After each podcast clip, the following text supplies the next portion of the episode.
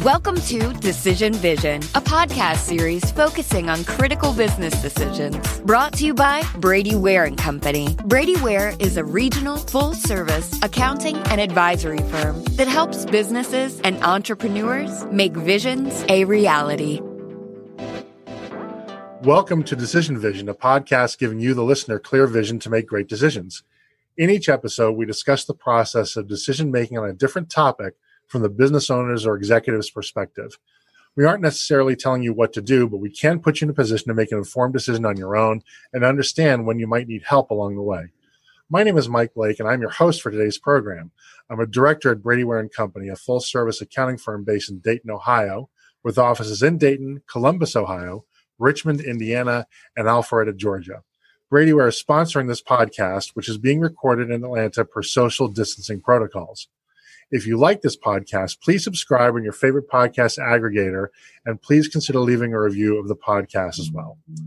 Um, so, the topic we're going to discuss today is should I pursue a workout for my business? And by workout, I don't mean uh, go to the gym and make your business buff somehow. I'm not sure how that would go, but there's probably a, a business coach out there that adopts that that that kind of branding, I suppose. but rather, frankly, kind of the other side. And you know, a workout is, um, in case you don't know, a workout is a process where um, you reach a point where you can't pay all of your bills in full on time. Um, and it's sort of, and we'll, we'll, we'll get into the proper definition in a minute with our, with our guest who's the expert, but it's, it's, it's sort of this, uh, this, this in between land, if you will, of of financial health and uh, solvency on the one end of the spectrum, and at the other end of the spectrum, um, some sort of reorganization or or liquidation. And unfortunately, excuse me, I suspect that this is a topic that is particularly uh, appropriate and timely and relevant. Um, we we think as we record this in mid June that we think we're coming to something that approximates a recovery. Um, but the fact of the matter is that um, uh, you know life is going to go on, but it's not necessarily going to go on for everybody in terms of businesses, um, and it's not going to go on for everybody at least as the way that they had, had hoped to or wanted to. and a workout is that is a process where where you you try to kind of work things out. I think that's probably the best way to to to, describe it. And you know, I've I've assisted clients in a tangential way. I don't want to position myself as an expert here on this because I am not.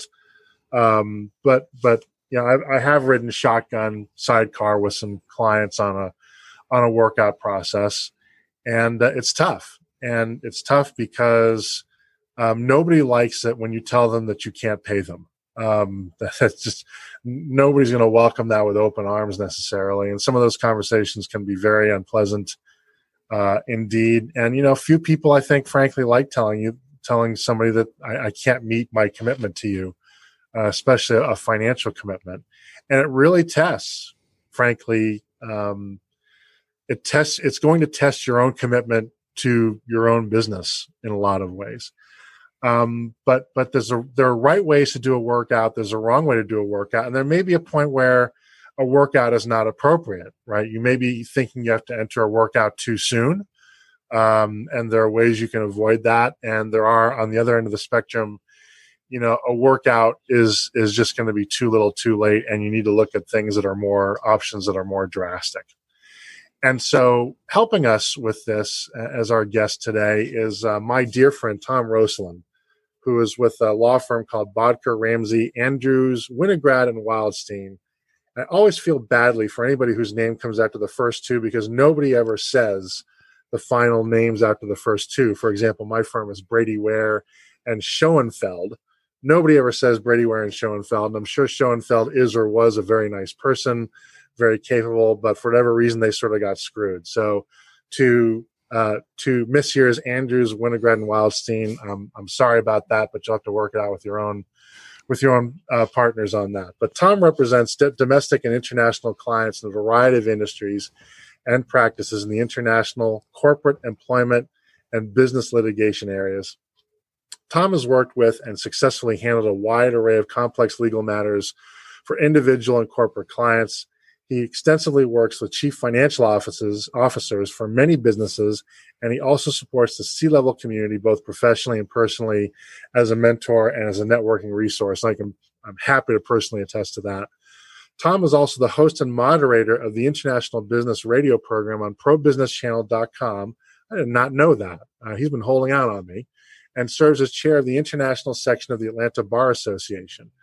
Early in his career, Tom has served as in house counsel for ExxonMobil.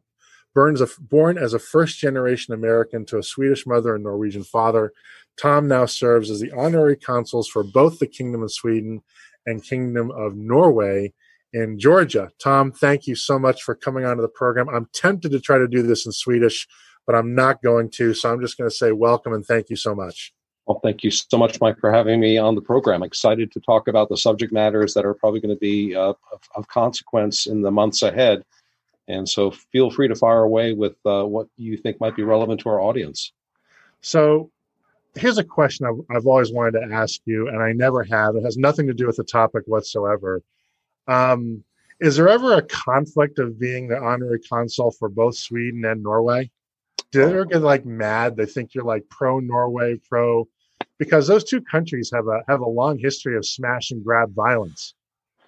You're right about the history, but uh, you know, thankfully Norway gets to award the Peace Prize every year in Oslo, and um, and there is actually a very cordial relationship now between the two governments. So Norway got its independence in 1905, and I think that the uh, the good um, the good feelings that have come out of that um, are the current vibe. So in fact, the opportunity to come uh, be consul for Norway uh, came after I was already appointed by Sweden, and the offer was related by my my uh, contact at the embassy, the Swedish embassy in Washington.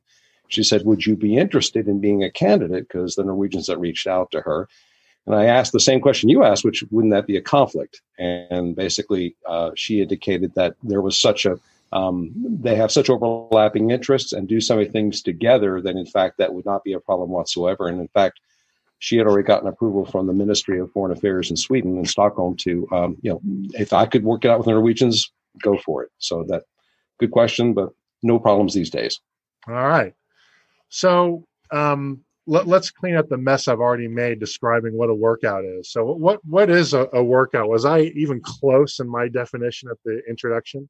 No, it's it's very good. You you nailed it. I think there's there's a whole range of issues that come out with workouts, and and a workout can be essentially it's an alternative to bankruptcy and in many ways uh, the idea is that you get to an endpoint that is acceptable to both parties but it's a process and that's the point i want to emphasize that it's so important that you come to it with eyes wide open. And to your point mike that there there are going to be uncomfortable conversations because no one likes to come back to a creditor or you know a, a counterparty that you owe money to and start talking about why you can't pay them in full or you can't pay them on time. But I think that the most important thing you can do earlier in the process is to be mindful of the moving parts, uh, being aware of what are the administrative requirements of that agreement or the contract, getting things mapped out, and being proactive and being being candid. I think the most important thing people come to the table with is their credibility, and the way to maintain that is to go ahead and be forthright and to be um, you know, be entirely candid about what is going on. There are other ways that this can be played, where if, if a workout comes into play and there's already distress in the relationship and there's already some level of, uh, you can call it recrimination or just a dispute that's in the offing. There are other tactics that we can use to, to, to come to the same endpoint. It's just, it depends on where you are in the cycle. And I think that the earlier you can identify the issue and call the question, the better off you are in many, many regards. I don't know if you want to just elaborate. So, so what's the difference? I mean, um, I think everybody struggles to pay bills at some point. What is that tipping point where you're not just struggling to pay bills, but you need to sort of take more dramatic action and start making kind of really hard and uncomfortable choices. What what does that tipping point of that inflection point look like?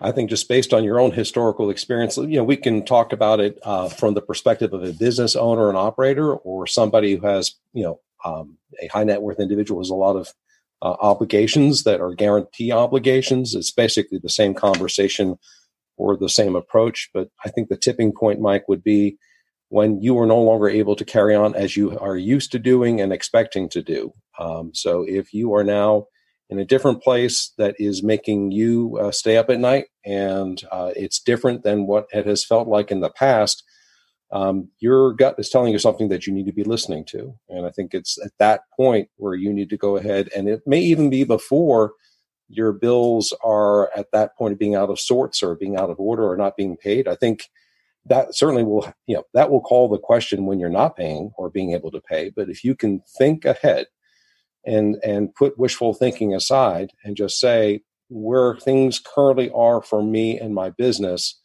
I've not been there before, and I'm looking at a wall of debt or obligations that are coming due. Um, I need to figure out what my plan B is. Um, that's the time where you've hit the tipping point. I think that's the easiest answer or most straightforward answer. Now, is there a? I'm I'm thinking. You know, um, is is there a is there a difference between you know, look, I'm I'm probably going to pay bills a, a little bit late, but they're still going to get their money. Um, versus, I guess what you're describing is that you're looking ahead and you're seeing you're just seeing an avalanche, and it's not just that I'm going to be a few days late paying some bills, but you know, probably many bills are going to wind up going into delinquency. I guess if I don't get ahead of that, is that a reasonable a reasonable way to think about the decision? it's a reasonable way to approach the decision, and also it, it, it touches upon the touching point. Uh, sorry, the, the tipping point, Mike. Where is is if you've got a handful of obligations, you know, it might be rent obligations or things like that, where with the current environment that we're having, a lot of uh, you know landlords are expressing some some leniency or willingness to, to to defer payments. That's one thing. But when you actually have a stream of payment obligations to various of your vendors and your creditors that are coming due that are systemically, you know, from your perspective, going to be a problem mm-hmm. to to manage, that's where I think you have to have that bigger conversation. So there's just a you know a one off. You know, there may be a glitch where you've had a customer file bankruptcy on you or something where um, you know your cash flow is being affected by um, you know no no due to no fault of your own, but it is something you expect to surmount in the next few months. That's one set of issues and opportunities uh, and conversations. It's another one where you're looking at just a broader picture that may be driven by economic factors beyond your your control. You know, and let's let's let's drill down on that um, because I think there's potentially a really important point there. Are are all workouts created equal in terms of the conversation? What I mean by that is is our creditors are creditors going to react differently if they perceive that the reason for the workout is something that is is clearly an act of God, say a pandemic, we know that would never happen, right? Or murder hornets, um, versus you know simply you didn't manage your your business very well. Like it's clear that it, it's clear that you just sort of screwed up or you were cavalier, right? do do do the do creditors want to hear the reason for the workout or or do they immediately sort of generally just say well now my my money is at is at stake i really don't care about the answer um yeah and, and, now we kind of move forward ah that's a that, that's an excellent point i do think that they care to know how you got there to the extent that helps them understand your perspective about how you expect to get out. So I think that they they are interested in learning about the entrance point of you know to your problems and how long that's been going on. You know, nobody wants to just have their shoulder cried upon uh, as the basis for a negotiation or a discussion. I think though you do get sympathies with creditors where if you are you know again if you've had a good payment history or a good working relationship and that really is the driver of this conversation, right? If you have a quote relationship with that creditor and something comes up um, that's untoward and unexpected, you will get sympathy, especially if you you know you've been doing all the right things and then something you know comes your way. But if it is, you know, if you were basically sideswiped by an economic event such as what we're dealing with right now, that's one thing. you know they understand we're all you know sharing some version of those uh, pain points it's a question then of what are you going to articulate as a as a an approach to get out of that mm, that ditch so to speak and and what can you you know help them to map out with you so how can you get them to support the vision and then move forward from there if if that is something um, that you have that opportunity to create a relationship it's really hard to create a relationship with a creditor that you've had antagonisms with. You know, if there's been uh, you know uh, operational issues that have you know resulted in a lot of friction in the past, you know that goodwill factor is not really there, right? So in that situation, I very often these kinds of things uh, we joke about agreements, right? The best agreements are the ones that are written up and that you never have to look at, um, and that means you've got a great relationship. But then if something goes south, everyone starts pulling out the papers and looking at the finer points in the documentation. And more and more attention will be focused on the finer points in the documentation, the more you're sideways in terms of that relationship. So I think if you've got a good relationship, very often creditors are willing to sort of look aside or, or not really focus on the language of the agreements. Um, if you don't have that goodwill, you're going to be starting to look at a bunch of paper and tech, you know, and, and, and legal terms that will come into the conversation. And you know, I'm I'm glad you brought that up too because there's there's this concept out there, I believe, of of a technical default, which I understand means that yeah, you're still paying your bills, but maybe you're required to have some sort of interest coverage ratio or certain financial metrics you're supposed to meet. So you're still meeting your your cash payment obligation, but on the other hand, you're not maintaining a level of of financially measured health as maybe your loan covenant or other covenants dictate right is is is there a difference there too yeah absolutely mike. I mean there there is the, the, those situations where you are maybe servicing the obligation but there are other events of technical default. There may be covenants that you're not complying with. Could be anything from, from insurance coverages to other other duties uh, that come into the into the relationship. And that's when you start getting into you know the creditor you know your counterparty saying you know we reserve all rights. You know so we are we are talking to you um, but you know we reserve all our rights and technically this is to notify you so if a creditor is wanting to keep its options open you know, and still work with you they will send out a notice saying that you know under the provisions of that agreement you are technically in default and that that creditor reserves rights to pursue relief for that default um, but you know, at this point, any conversations will not be a waiver of those rights. Does does that make any sense? Yep, it, it does.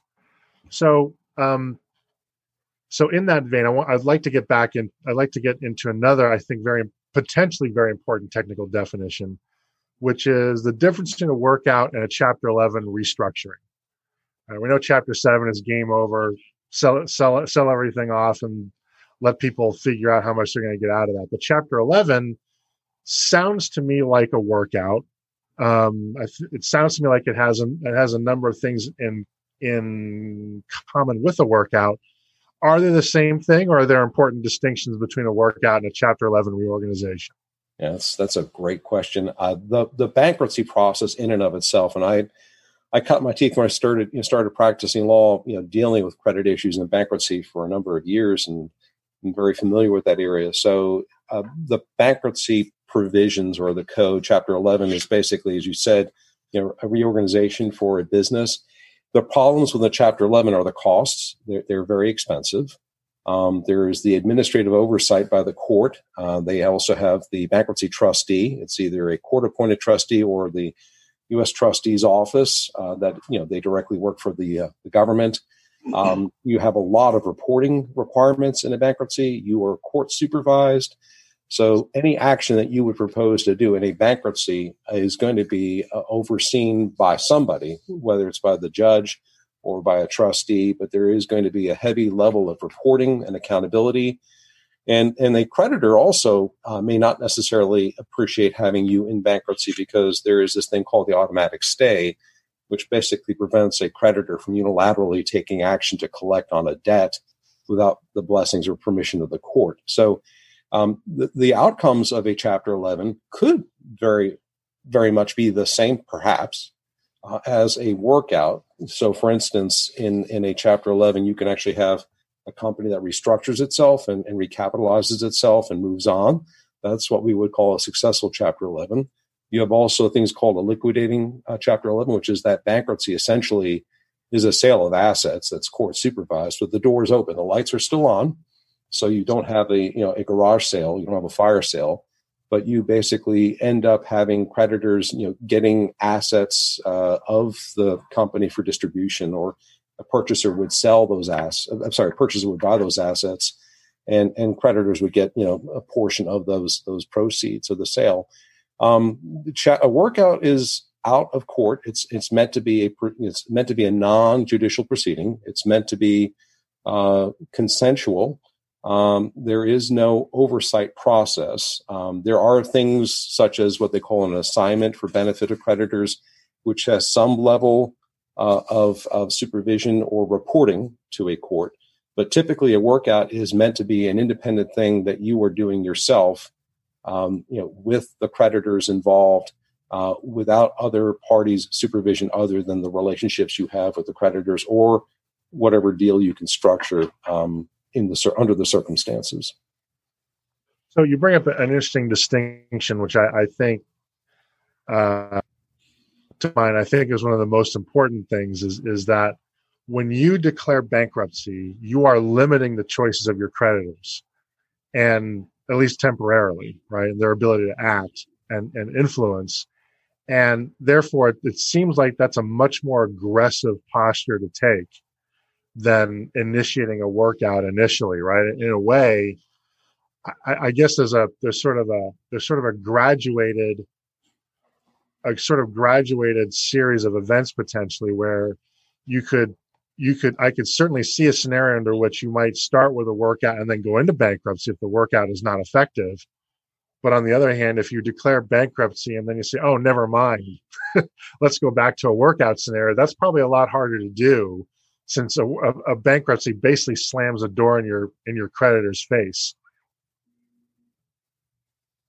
Yeah, that, is, is that is that fair?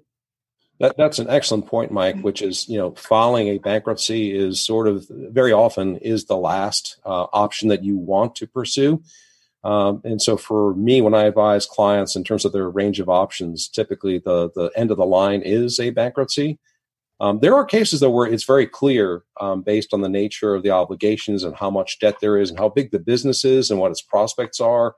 You know that the, you might come in knowing if you're a big enough company with enough assets and enough of a runway to actually have a successful outcome and you can get what they call debtor in possession financing if you have your financing sources lined up you know what the problems are you're trying to go into sort of a one-off event that occurred you have a you have a pathway and a game plan you know you can file a chapter 11 and actually get a good outcome uh, if you think far enough ahead. They even have bankruptcies that are called pre-packaged you know, chapter 11s which is you've already talked with your creditors.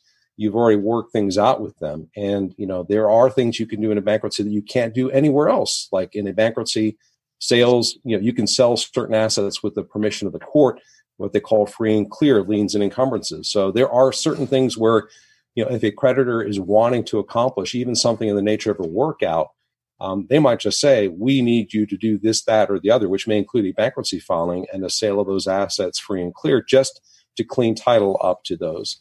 But but to your point, Mike, you know, very often, typically, um, the for me, when I go ahead and make a recommendation to a client about a bankruptcy, that is the last straw because you typically have very heavy-handed supervision, as we've talked about, and there are tremendous amounts of administrative costs with professional fees and reporting requirements. You have you know a monthly budget, you have monthly expenses. Um, and all that takes a lot of time and a distraction to the process. Um, so going back to the idea of a workout, I think you know if you have the runway and the wherewithal to sit down and think about your your strategy is, and you can work it out with those creditors, that creditor or those creditors outside of bankruptcy, it by far is is you know is is preferable, um, but not always. There are times when it's apparent, evident, self evident that you need to do something more than a workout. I don't know if that answers the question. No, it does. Um, so let's let's let's uh, fast forward a little bit or advance the ball a little bit.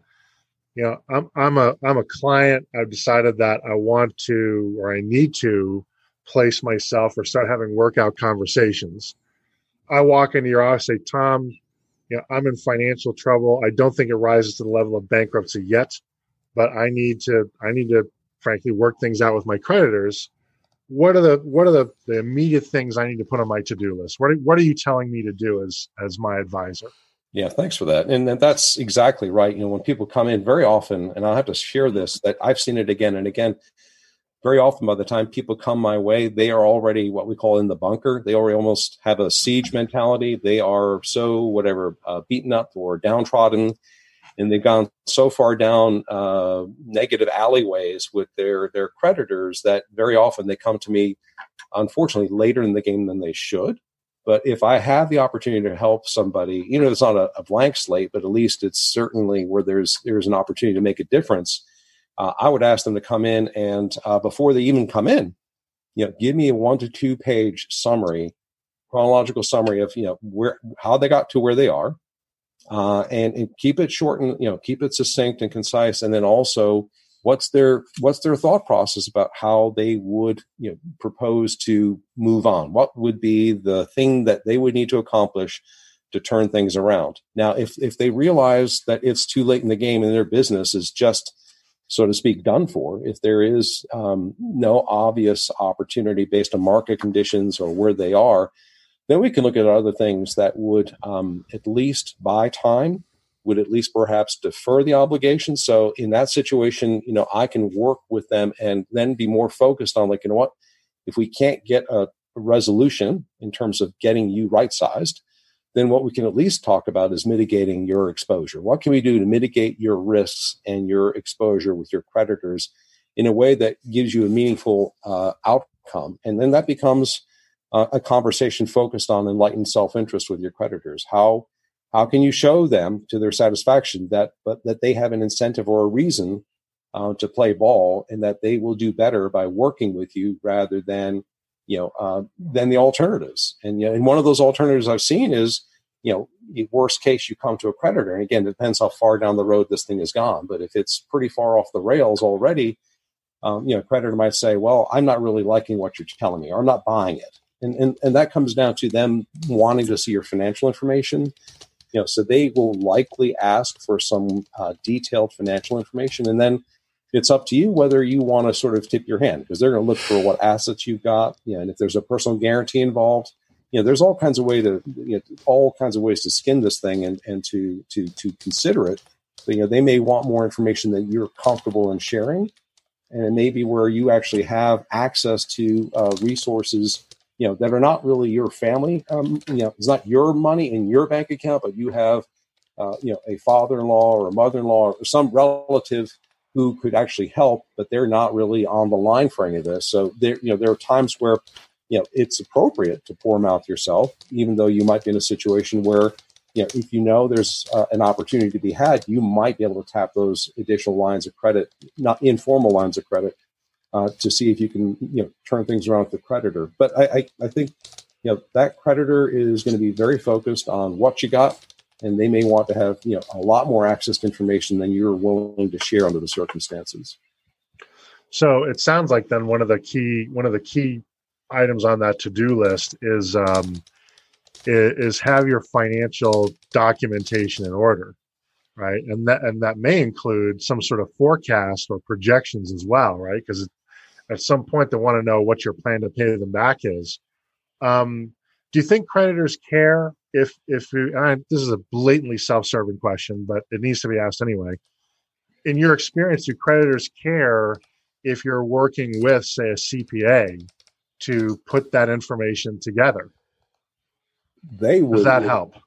I think in certain situations, you know, in, in terms of, you know, it depends on whether you're actually having a good faith negotiation with the creditor or you're, you're doing some version of, of uh, blind man's bluff. I think that in many situations, working with an accounting firm uh, and getting a financial professional involved to look at the, the numbers for the business is very helpful to the process, especially if if they the you know the accounting firm or the financial professional can translate things in a way that's meaningful to a creditor that they would they would want to focus on. So I think there are absolutely appropriate times to actually have professionals help with that process. And and to me, you know, I've done this long enough to appreciate that when people come in and they want to schedule a meeting with me, I, I make it as a matter of course now a request that they actually before the meeting email me you know, confidentially that short summary of what's going on because they can't bother to even sit down and, and, and put pencil to paper and, and help me with that thought process before they come into the office, they're not really invested in their own success. And and I need somebody who's actually going to show that they have skin in the game. And going back to your point, Mike, I think having professionals involved is great. You know, the one thing that would come into play is is if you're if you're coming to a creditor and saying, you know, I'm broke, um, they might just want to know, well, how did you get uh, a really good firm, you know, such as Brady Ware, to to do to do those things. Um, but that's that that time, that place. But I think there's absolutely a role for financial professionals in this process. And, you know that, that, that leads into another question, which is, um, you know, in that advisor conversation, there's, there's, there's actually a broader issue, which is if if I'm the company owner or, or I'm the executive that's sort of somehow in charge of this for my company, it's got to be really tempting to see if I can find somebody else and just sort of have them take care of it. Right. I mean, uh, well, and we'll get to this in a second, but you know, the conversations are, are, are not pleasant. They're humbling. They're humiliating. They're, they, they may get heated, frankly. Um, uh, and so the temptation would be to, you know, hand it off to a subordinate. The temptation would be to, okay, Tom, I just need to work out here are my creditors' phone numbers and emails. Here are my financial documents. Here's my CPA's phone number. Go make it happen and then come back to me when you have the plan set up. Um, sounds great. Is that is that a realistic process? Wow, that, that's a fabulous uh, question slash observation. Um, and they're all different reasons for doing it different ways. I'll say for the most part, offshoring and offloading that process to other folks is not necessarily there are certain times where it is a good idea but i think in general you need to have the stakeholders the the you know the chief executive or certainly the c level people in the business at least involved in some fashion and to off offload it um, raises its own challenges i will say that for instance what i typically recommend to a business owner or manager is that you know what let's not lawyer it up let's go ahead and let me help you with the conversation. So let me give you some guideposts and some discussion points. Let's go ahead and see what we can accomplish. And whether it's the owner or the manager or some senior person who has a relationship with that creditor actually starts trying to make things happen because for them to lawyer it up on the front end, um, I'm going to be stuck dealing with the creditor's attorney because typically a creditor is going to get their attorney involved once the, you know, once I'm once I'm reaching out on behalf of my client to the business, the, the creditor, they're going to say, okay, fine, you got a lawyer, I'm going to get a lawyer. And then the rules are ethical rules are that the lawyers can't talk directly to the opposing party. They actually have to go through the opposing party's uh, attorney. So it, you know, it becomes another layer of communications that may be appropriate under the circumstances, but I typically am not the one unless unless my client, the you know who owes the money, is aggrieved. They were you know clearly taken advantage of and and there was a reason to raise my hand as an attorney and and say hey you know we've got a problem here houston um, i'm going to go and try and help um, the client you know work that conversation through and then i will get you know i will eventually appear on the scene if necessary and but that that's the typical way i'd recommend it. Now getting uh, third party you know financial professionals um, again it depends on how big a mess it is. And if in fact the the manager slash owner of the business that's in distress has lost all credibility, uh, you know, with that creditor, or, or, you know, then then it certainly makes sense to bring in uh, financial professionals who can help with that conversation, or even the attorneys, because nobody else is going to be listening. You know, that that that, that party owes the, the obligation is um, persona non grata. Then we have to find other ways to to have that conversation. So I don't know if that answers the no, question. It, it, it does.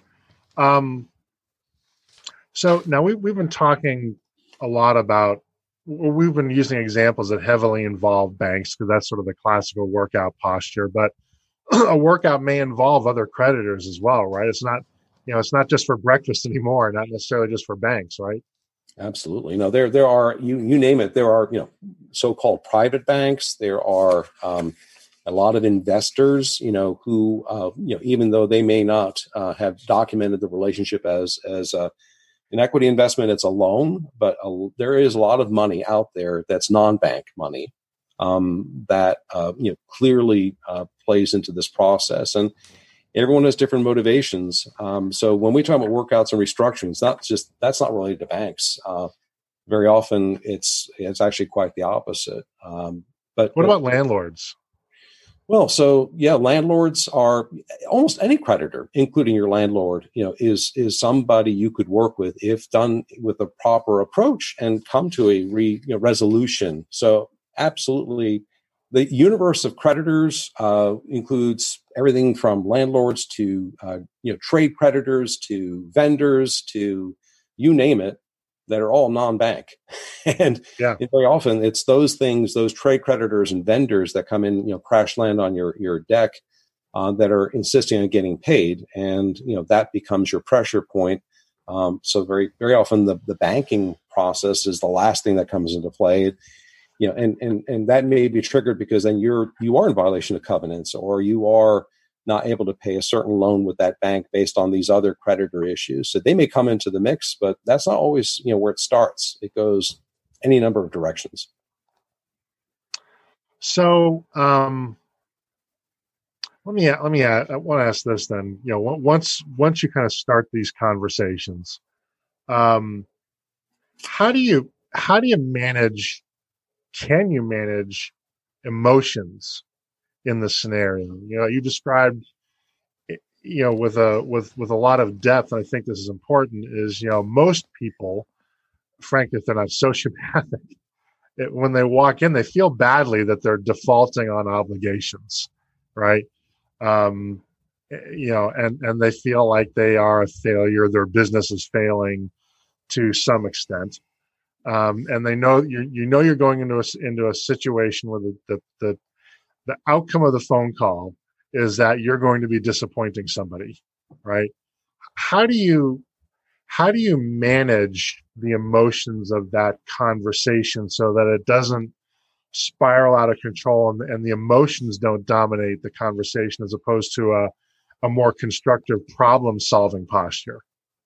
That is uh, again just spot on. I, I for me, uh, having done this long enough, you know, my role is not only to be an advocate, but also actually be an advisor who manages the process in a positive way and a proactive way, and also um, trying to take the emotion out of it. So when I communicate with my clients about how do we how do we respond to a creditor, how do we go ahead and have a, a communication with a creditor I always tell them to be aware, you know, that really your audience, think about this. If it goes south uh, and it becomes a litigation matter, then very often the communications, the correspondence, and the documents that are being exchanged, right, will become an exhibit, you know, in, in a court-related matter.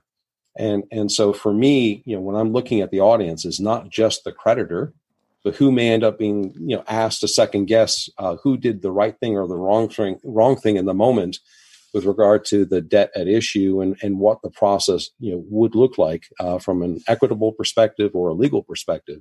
So that allows me to actually help the client think in a different way. They may want to shout at the moon, howl at the moon, uh, all those things, vent, you know, scream in, in, you know in a quiet place, and all those things. But to get them to a place where they're in a better situation or a clearer, uh, you know, clearer posture, my goal is to you know is to sort of take the emotion out of it. And it it requires a lot of empathy on my part. So i think when clients understand that i am in their shoes and i'm actually thinking for them and con- very much concerned about it and that i'm very tactically aware of what's going on in the moment. If i know where the traps are the movie traps and where they would likely get into some significant exposure they know i'm taking that on they can almost transfer some of that stress and they still have the financial part of it but they understand that i'm thinking you know that process through for them and i'm their advocate then they become a lot more clear-headed that they can get out of the bunker and start helping me to envision the best pathway to have either an outcome that's acceptable or at least a, a, a conversation or a pathway that is um, more productive than it would otherwise be. So you know we, we we we pick up the phone you and i you know, I come to your office, we have the speakerphone on, the door closed, we start making these phone calls that we didn't want to have, but we got to make them. Um, yeah, at the end of the day, a workout seems to me what what you're really doing is you're going on a campaign to ask to ask people for something financial who have no obligation to give it to you, right? Um, what what are the most what are the most common concessions you see, or the most common asks you see on behalf of creditors in exchange for agreeing to a workout to a workout program or a workout concession, you know, whatever the proper term of art is. What what what should I expect that to give up in order to get what I want from my creditors? So I think you know the, the typical creditor, right, doesn't want to leave any money on the table. They they they they need to be convinced that it's in their own self interest to deal. So I, have had situations where I've reached out to creditors, bank and non-bank creditors, and have said that my financial, you know, my client is in financial straits. You know, here's here's where we are how we got there. Here's what we're asking you to help us with. And then very often, you know, the things, Mike, that they are going to, the creditor will be asking for, you know, would be asking for, you know, financial statements. Uh, they may want a sworn financial statement where basically you are under oath, you know, saying this is a true and correct summary of your financial condition. They may want to be asking if they're really, really, you know, focused on things. They may want to know about, you know, what your assets are and where, if any transfers have occurred uh, if a creditor is really, really, um, you know, uh, into it full tilt, they're going to go and do their own uh, search of real estate records, you know, just to see there has been any transfers, interfamily transfers of real or commercial property, just to see, you know, if you're if you're poor mouthing yourself, um, you know, I think the, the the problem is it depends on how much the creditor already thinks it knows you. So the creditor thinks that you are a high net worth individual or that your company is doing very, very well, they're going to basically have a disconnect saying, how did this, how did all this money go away? Why are we here? What can you share with me that actually gives me, the creditor, comfort to know you're not playing a game with me? Um, because that happens a lot, unfortunately. I mean, I don't, I will never willingly or knowingly be a party to any of those things, but it happens. So I think the creditor has to actually be um, assured that you are actually speaking um, a truth that they can appreciate. And I think what a creditor you know would want to know is um, either you got a legitimate story to tell or you don't. And I think you know that's where it comes to you know very often my I will say to a creditor you know if we can't work this out, um, you know my client you know may have to file bankruptcy, and and and you know you will get less in a bankruptcy. Uh, versus what we're trying to do under the circumstances. And, and I, I tell my clients that I represent in that situation, be aware, you know, be prepared for the possibility that that creditor might say, well, you know what? I'll take my chances, you know, file your bankruptcy because then I know I'll get a full disclosure. Again, that goes back to the whole idea in bankruptcy. You know, you do have a whole variety of tools a creditor has to get discovery as a matter of course um, that would require less work or more work if this were a, a, a non bankruptcy situation. There's a litigation matter, for instance, right? And there's a lawsuit, then the creditor has to actually, you know, do what they call discovery. You have to actually seek, you know, seek a production of documents and financial information. And in bankruptcy, it's almost as a matter of course that you, as the debtor in bankruptcy, have to disclose a variety of information without that much effort on the part of a creditor to actually um, have that uh, required of you to stay to stay in the bankruptcy proceeding.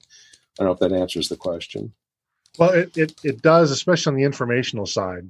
Now, I want to approach this on the financial side too. It, in, in my experience, if if if if I ask for a workout, a creditor is going to ask for something in return to compensate me for foregoing something financially and frankly for what you just described right by initiating a workout i have now just inflicted a series of expenses upon my creditor that they would rather have not spent, right? Whether it's legal fees, accounting fees, investigation, all that sort of thing, right? So, in addition to the informational burden, can can I expect to be asked to make concessions in terms of uh, could be could be governance and oversight, maybe a board seat? Could it be stricter lending covenants going forward? Could it be an increase in in, uh, an interest rate?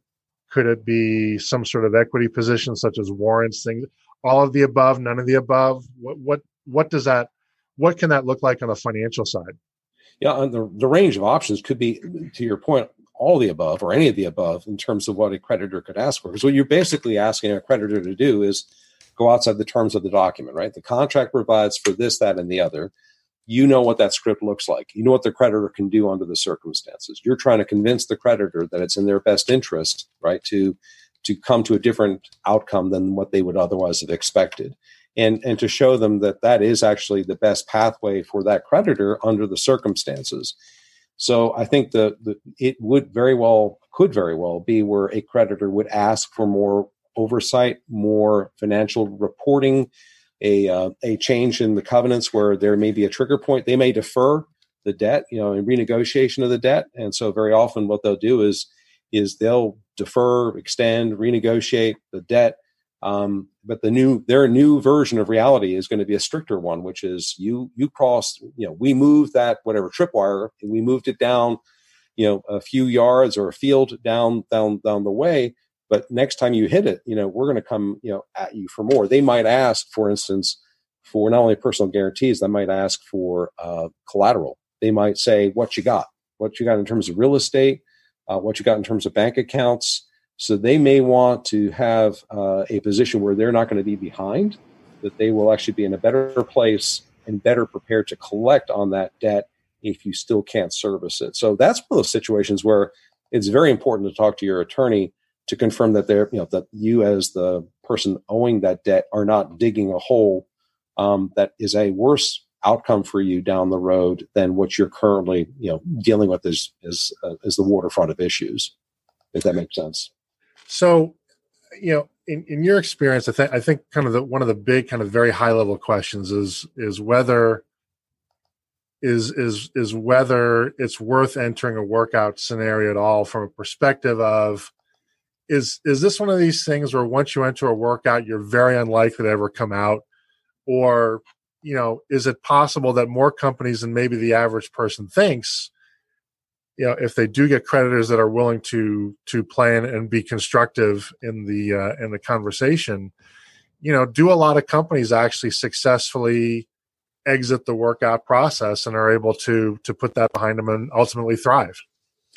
Um, that that is as in everything else de- entirely dependent on you know the the nature of the business the nature of um, the dis- whatever dysfunction or the interruption that occurred that caused these problems to to take place. What's the vision looking like? It's a leadership question. I think a creditor wants to know okay you got this is sort of like it's the same thing where it's in irony but in bankruptcies chapter 11 bankruptcies the big ones very very often the management team that's that's you know, putting the company into bankruptcy seeks to get compensation or bonuses, retention bonuses, you know, just to stay on board and keep the ship, you know, keep the lights on and keep the ship running. And very often creditors shake their heads like, let me get this straight. You're the you're the management team that brought the company to the brink of bank bankruptcy, and now you're asking to get special compensation and consideration for continuing to run the show. And so I think that's the, you know, that's the same mindset or questions that come into play is like, you know, if if you're trying to get a creditor to think differently about you, then you need to have a story about why you're going to be able to do better than, than what you've currently done. So they want to know, a creditor wants to know who's the management team? Who are you bringing in? So maybe Mike, to your point, you know, one of the things that could change the conversation is like, you know, we don't trust, you know, your management because you have failed to do this, that, or the other. But if you bring in somebody who actually, um, you know, and again, it all depends on what the resources are and what the lay of the land is and what the, you know, the environment, you know, the, the business environment looks like for that particular company. But if you were just to say, you know what, we're going to bring in somebody else, you know, who is, uh, you know, an expert in this area to help us, um, you know, come to a better place. And that person has a track record that might make a difference. They just need to know that you're changing, you're shifting the conversation and if you're not shifting the conversation, how is it you're going to have a better outcome than what you've already got in hand? You know, I picked something up out of that out of that response. I want to. I'm going to go back and highlight. You, you don't necessarily have to comment, but you're welcome to if you want to. And that is that at the end of the day, whether or not you emerge from the workout is heavily dependent upon whether or not you fix the conditions that led you to the workout in the first place. Right? If you've got a lousy airplane and you get more runway, the airplane still isn't going to fly, right? It just has a longer runway to crash on, right? Bingo. And so at the end of the day, if if if you don't if you don't remediate the fundamental issue, right, then you're going to be right back where you started. And and the thing about the thing about workouts too is is is the client we hope is at a structural disadvantage. What I mean by that is is creditors are in workout conversations all the time as part of their job description. Right? They'd rather not be there, but that's what they do for a living. A borrower, you hope, has never been in a workout scenario before. And so from an experiential standpoint, the client or the the, the, the borrower is actually taking a knife to a gunfight, right?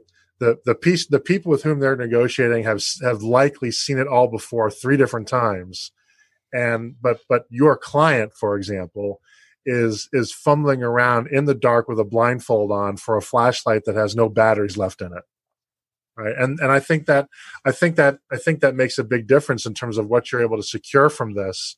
And then and then the the the creditors are making a converse are, are making a decision too.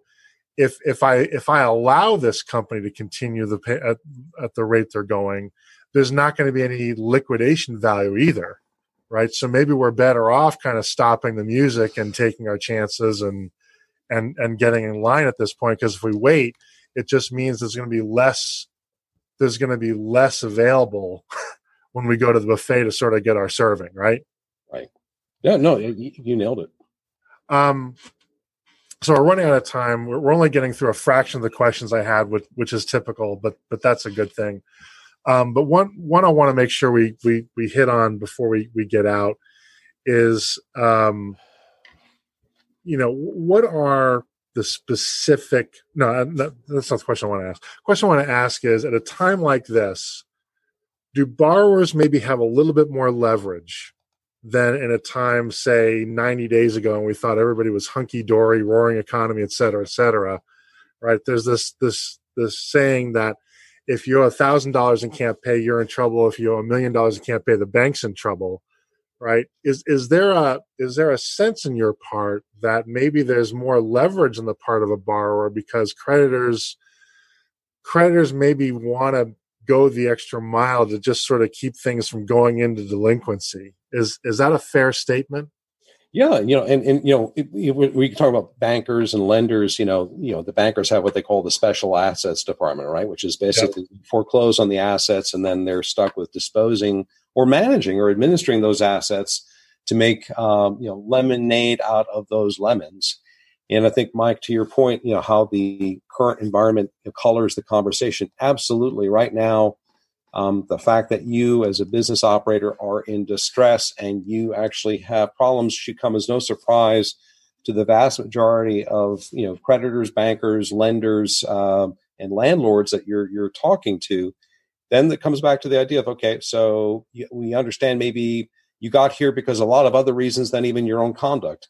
But how are you going back to the storytelling? How are you going to articulate a vision of like, okay, so what do you need to do to get to a better place? And what do you want from me as the creditor? How can i help you or what would that look like? And then you know it might be one of those things where right now you know commercial landlords are looking at a lot of things that are you know not as rosy as it was just a few months ago right? In terms of their forecasting in terms of rents to be collected and and, and op, you know occupancy levels for and i'm looking at you know real estate. There are many other aspects like this but but i think to your point you know this is a new opportunity to have a conversation. So if you're not a repeat uh, you know, workout candidate. And this is, you know, this is your first rodeo or hopefully one of the first rodeos.